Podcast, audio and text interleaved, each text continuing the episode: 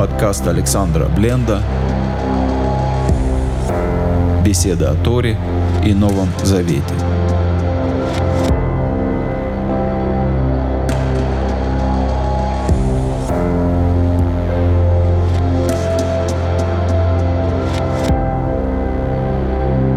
Шалом, дорогие друзья! С вами Александр Бленд. С Божьей помощью мы с вами продолжаем читать недельную главу Ятро. И будем сегодня читать сначала 19 главы книги Шмот. В прошлый раз мы говорили о том, что Ятро, понаблюдав за тем, как Маше сидит и судит народ с утра до вечера, а народ предстоит перед ним, посоветовал Маше раздробить судебную систему – делегировать судебную власть, можно сказать, тысячникам, сотникам, пятидесятникам и десятникам. Разделить всю судебную систему на малые части и тем самым высвободить, с одной стороны, много времени, с другой стороны, привлечь в судебную систему много новых талантливых людей. И некоторые слушатели сравнили это со ступенчатым маркетингом – и задались вопросом, насколько это правомерно со стороны Маше слушаться совета Итро, не получив разрешения Всевышнего. Ну, во-первых, мы не знаем, советовался ли Маше со Всевышним и получал ли он его одобрение на такое разделение судебной системы. Но важно заметить вот что. Эти события происходят в непосредственной близости к продолжению недельной главы, к дарованию Торы – Тора дана народу Израилю, народу Израиля как плод пророческого общения Моше и Всевышнего. Но особенность Торы в том, что она учение, а не пророчество. В том, что человек может его сам освоить, не будучи пророком, и наставить в нем других, тоже не пророков. Это данное на многие годы, на эпохи вперед, пророческое знание – пророческое понимание мироздания, представление о взаимодействии вещей. Один раз, будучи пророчески получено, оно становится учением в устах людей, и можно научить сделать много учителей Торы, которые не пророки.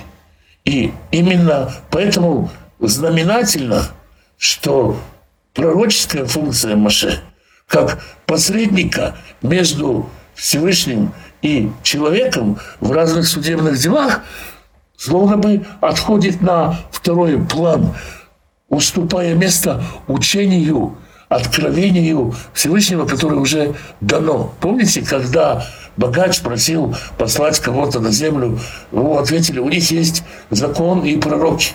Этот самый закон еще до пророков уже дается как учение, которому можно научить, даже если ты не пророк. Научить ученика, даже если он не пророк, передать ему знания об устройстве мира. И поэтому появилось возможным, стало возможным такое разделение, но, как мы увидим сегодня, оно не действует так широко, как мы могли бы подумать. Итак, начнем читать с самого начала 19 главы. Беходыш Ашлиши, в третий месяц, Лецет Бней Израиль Меэрец Мицраим, от выхода народов, народа Израиля из страны египетской, Бьем Азе, Бьем Азе в этот день. Имеется в виду Рош Ходыш, то есть новомесячье. Мидбар э, Бьемазе, Бау Мидбар Синай. Пришли они в пустыню Синайскую. Третий месяц от выхода народа Израиля из Египта. Первый месяц был месяц Нисан. В месяц Нисан они вышли. Месяц Эяр, время спора о перепелках и воде. И наступает третий месяц, месяц Сиван. Рош Ходыш Сивана, новомесячие Сивана, начало третьего месяца от выхода из Египта. Это важная арифметика для того, чтобы вычислить и день воскресения – когда мы говорим «воскрес на третий день», и многие спорят, что где там три дня, а где там три ночи уже помещаются, и пытаются по-разному математически подсчитывать или просто все отрицать, Посмотрите, как Тора говорит о третьем месяце, когда не прошло еще и 45-46 дней, уже начинается третий месяц. И события, которые будут здесь описываться, это события, которые произошли на третий месяц. И это вполне символично, это вполне параллель. Во втором стихе «Ваесом и Рапидим» и вышли они из Рапидим, «Воевоу Мидбар Синай» и пришли они в пустыню Синай. «Воехну Бамидбар» и остановились они в пустыне, Ваихан Шам Исраэль Негед Агар. И остановился там Израиль напротив горы. Некоторое повторение фраз – Ваяхну Бамидбар, и остановились они в пустыне. Ваяхан Шам Исраэль, и остановился Израиль. Остановились как единый народ, как один человек. Пришли к горе в состоянии внутреннего единства, что весь Израиль был как один человек. Поэтому, с одной стороны, Ваяхну, потому что народу было много, и остановились с другой стороны, Ваихан и остановился, потому что были они как один человек. Остановились они напротив горы. Когда говорят напротив, Микедом значит на восток от горы. В третьем стихе у Маше Аля Эль Элюим. Маше поднимался к Господу, поднимался к Богу. Многие комментаторы говорят, поднимался без особого приглашения, пришел давать отчет, и поэтому Вайкра Эляв Элоим Минагар. И возвал к нему Бог с горы. То есть на середине горы Маше слышит обращение. С горы Господь обращается к нему и говорит, Вайкра Эляв Адунай Минагар Леймор. И возвал к нему Господь с горы, говоря, Ко Тумар Левейт Исраэль.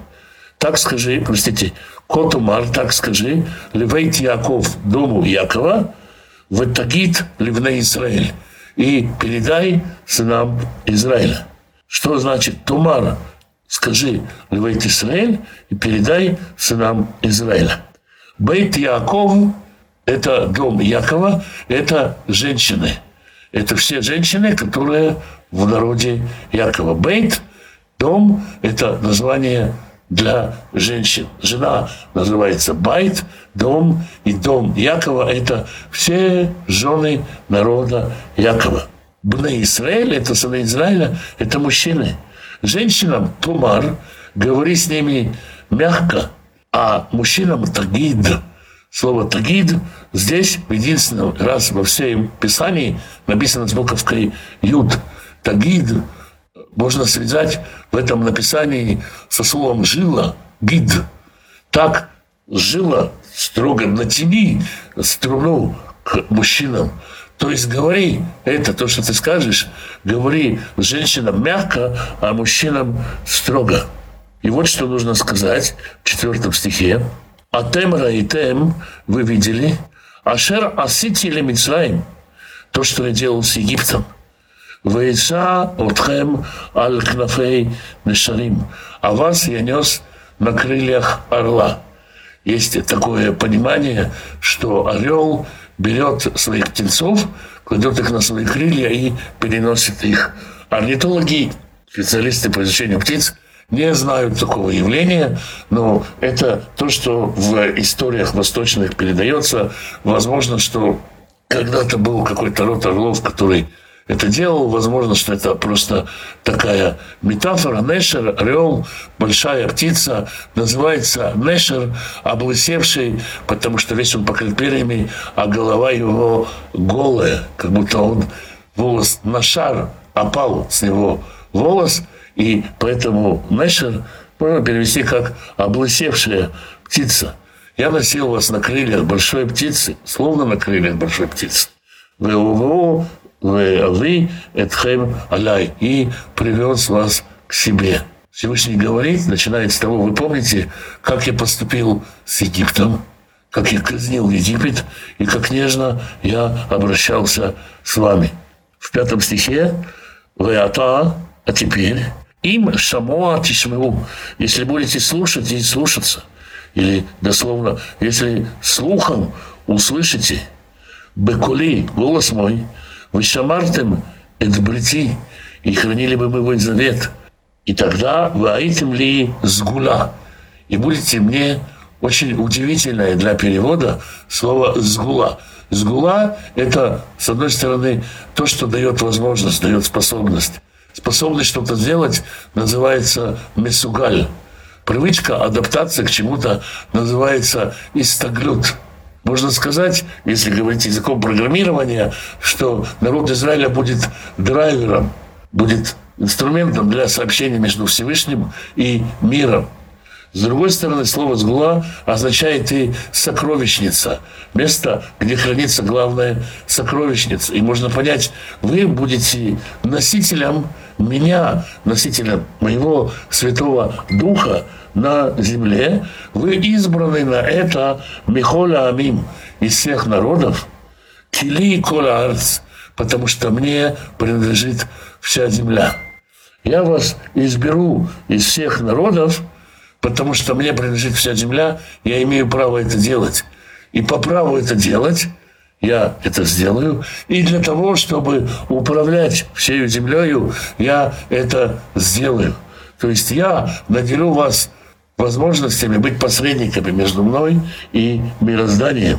И дальше читаем в шестом стихе еще более грандиозное обещание, обетование Всевышнего – «Веатем тиюли мамлехет куаним». И вы будете мне государством, царством священников. Слово «мамлехет» можно означать правительство, государственное устройство. Вы будете мне царством священников, будете правительственным аппаратом священников, будете священниками всего мира, вы Гой Кадош и святым народом. Слово «куаним» можно перевести, конечно, и как принцы и как министры при дворе. Про Давида сказано, что его сыновья были коганим, то есть принцы, царственные наследники. И в этом смысле тоже можно сказать, что народ Израиля – это среда, в которой будет, в которой родится наследник царства. Но Всевышний говорит больше. Вы будете тем народом, через который я буду доносить свой замысел – свою волю до народов всего мира. Тора, которую я вам дам, Дух Святой, который я вам дам, будут вам, э, сделают вас моей сокровищницей и наделят вас возможностями, способностями и силой служить мне. Позже, после падения народа, духовного падения, народ Израиля лишится этого. И в конце книги Малахим – третьей главе книги Малахим, э, простите, книги Малахии, мы читаем о том, что пророк Малахия говорит о том, что народ Израиля снова станет Сегула, снова станет народом, через которым Всевышний будет править, снова станет народом священства, когда вернется Святой Дух Божий на народ Израиля. То есть с этого момента, с момента, когда народ Израиля становится ам сгула, народ сокровищница, с этого начинается служение, и без него служение невозможно. Так Всевышний говорит, и завершает он, и говорит Маше в конце шестого стиха, «Эле дворим ашер тидабер эльбней Исраэль». Вот это слова, которые ты скажешь народу Израиля в седьмом стихе мы читаем «В его Маше, и пришел Маше, в Икра, в Икра Лескиней Ам, и собрал он старейшин народа Израиля». Обратите внимание, то, о чем я сказал в начале. Маше не собирает здесь тысячников, сотников, пятидесятников, десятников. Не собирает всю ту судебную, судебную систему, которую он создал. Он собирает старых, добрых старейшин народа Израиля, которые поставлены, выбраны, можно сказать, избраны из числа самих людей или или, так сказать, по воле того, как род двигается, они заняли эту должность, как самые старые в роду, самые мудрые в роду. Маше собирает именно их, и перед ними им излагает все это. Управление народа, решение народа по-прежнему принимаются именно старейшинами. Поэтому сказано, и пошел Маше, Воикрали Скинеам и собрал старейшин народа, вы сам Лифнейхем и положил перед ними Эткола дворим Аэле Ашер Цивау Адунай. И переложил перед ними все эти вещи, которые повелел ему Господь. То есть Маше не говорит сразу ко всему народу, не обращается к огромному собранию из нескольких миллионов человек, а говорит со старейшинами. Старейшины обладают полномочиями народа. И в восьмом стихе мы читаем «Ваяну кола ам яхдо» И ответил весь народ Яхдав вместе в Ямру и сказали «Коля ашер дибер адунай» Все, что говорит Господь, на асе сделаем. В Яшев Моше диврей ам эль адунай. И возвратился Моше со словами народа Господь. Тоже интересная деталь – обратим внимание, наверняка Господь слышал то, что сказал народ. Но Моше возвращается Господу со словами, потому что так обустроил Всевышний отношения с Израилем только то, что передано по официальным каналам и считается ответом. Это милость Всевышнего к народу Израиля.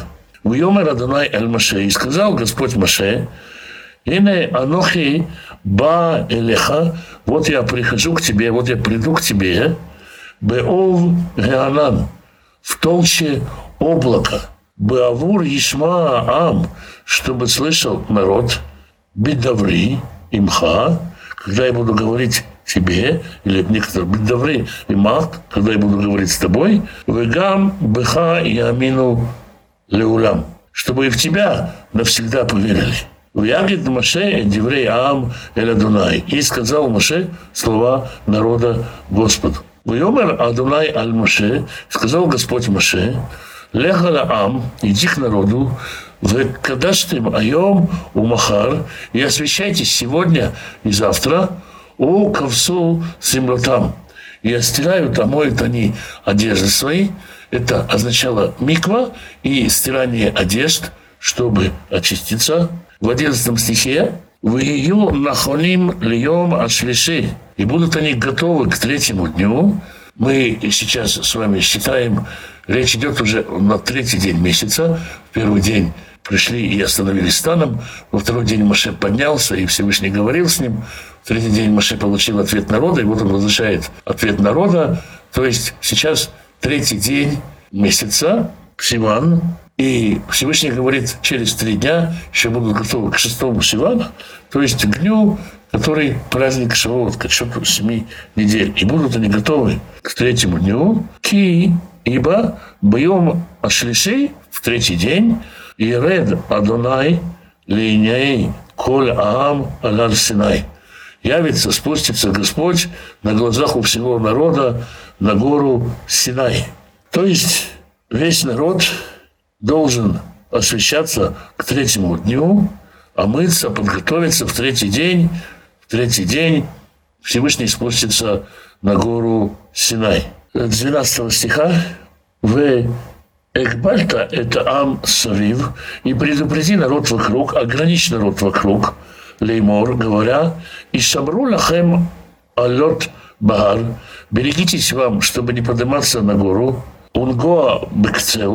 И касаться даже края его, Кол Аногая Беар Мут Ямут. Всякий, прикасающийся к горе, смерти умрет. В процессе подготовки, очищения к этому дню, подготовки к тому моменту, когда Всевышний спустится на гору Синай, запрещено прикасаться к горе. Всякий, кто прикоснется к ней, смертью умрет.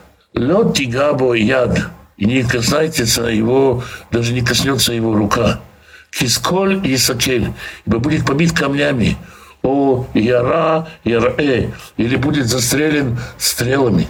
Многие комментаторы говорят, что слово «лерот» здесь означает «сбрасывать вниз». Можно и так перевести, но многие переторгумы и переводы переводят буквально «или стрелой будет застрелен», им бы има будет эта скотина, им иш или человек, лоие не будет жить. Бемошех эйваль эма ялю бегар. Когда услышат они протяжный звук трубы, тогда они поднимутся на гору. Ваирад Маше Минагар Алям, и спустился Маше с горы к народу, Ваикадеш Ам, и осветил народ, Ваихапсу Землятам, и очистили одежды свои. Вайомар Алям, и сказал народу, Аю нахулим лешлошет ямим. Будьте готовы на третий день, в течение трех дней, аль тикшу эль иша. Не входите к женщине. Какая связь и почему нельзя народу входить э, к женщине? Комментаторы объясняют это так, что после близости к женщине, если у женщины произойдет истечение семени, то семя, в ней осталось, если из нее вычесть, вы вычистят, то она станет нечистой и не сможет приближаться к горе. То есть для того, чтобы женщина оставалась чистой, к ней нельзя входить в течение трех дней. Это касается случаев храмового служения, когда речь идет о вхождении в святая святых или приближении к святому. На сегодняшний день женщина в состоянии ритуальной нечистоты во время месячных, по истечении семени, после близости с мужем и в любом другом состоянии, конечно, может приходить на служение, участвовать в прославлении и участвовать во всех остальных служениях, пока речь не идет о служении храму.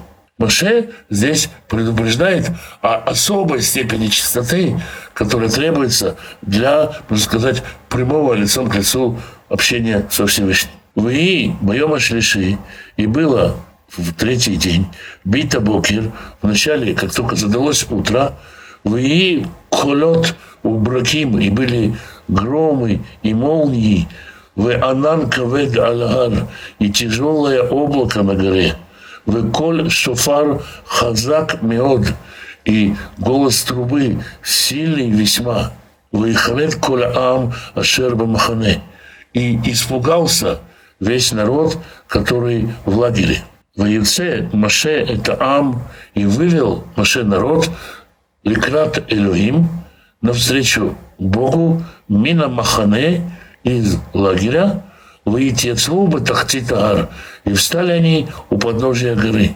Вар Синай, а гора Синай, Ашан Кулё, все покрыто дымом.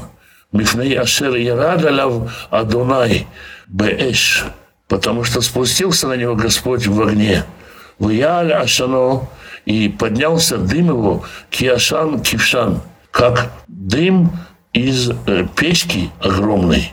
Выихрет кола армиод, и сотряслась, задрожала вся гора. Слово «ихрет» здесь значение задрожала, затряслась, и слово «когда испугался народ» – это одно и то же слово. Кстати, слово «хариди» – ортодокс современное, богобоязненный или трепещущий, тоже происходит от этого же корня «харед» – бояться, страшиться, трястись от страха.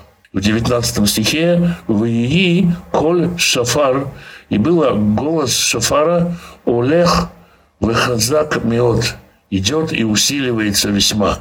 Моше едабер, Моше говорит, в Илоим и Анену беколь. И Господь отвечает ему голосом. Моше говорит, есть эхо, есть такой особый эффект – это нечто удивительное. Святой Благословенный благословит и сохранит родителей ваших, мам и пап, бабушек и дедушек, прабабушек, прадедушек. Берегите их, заботьтесь о них, будьте терпимы к ним.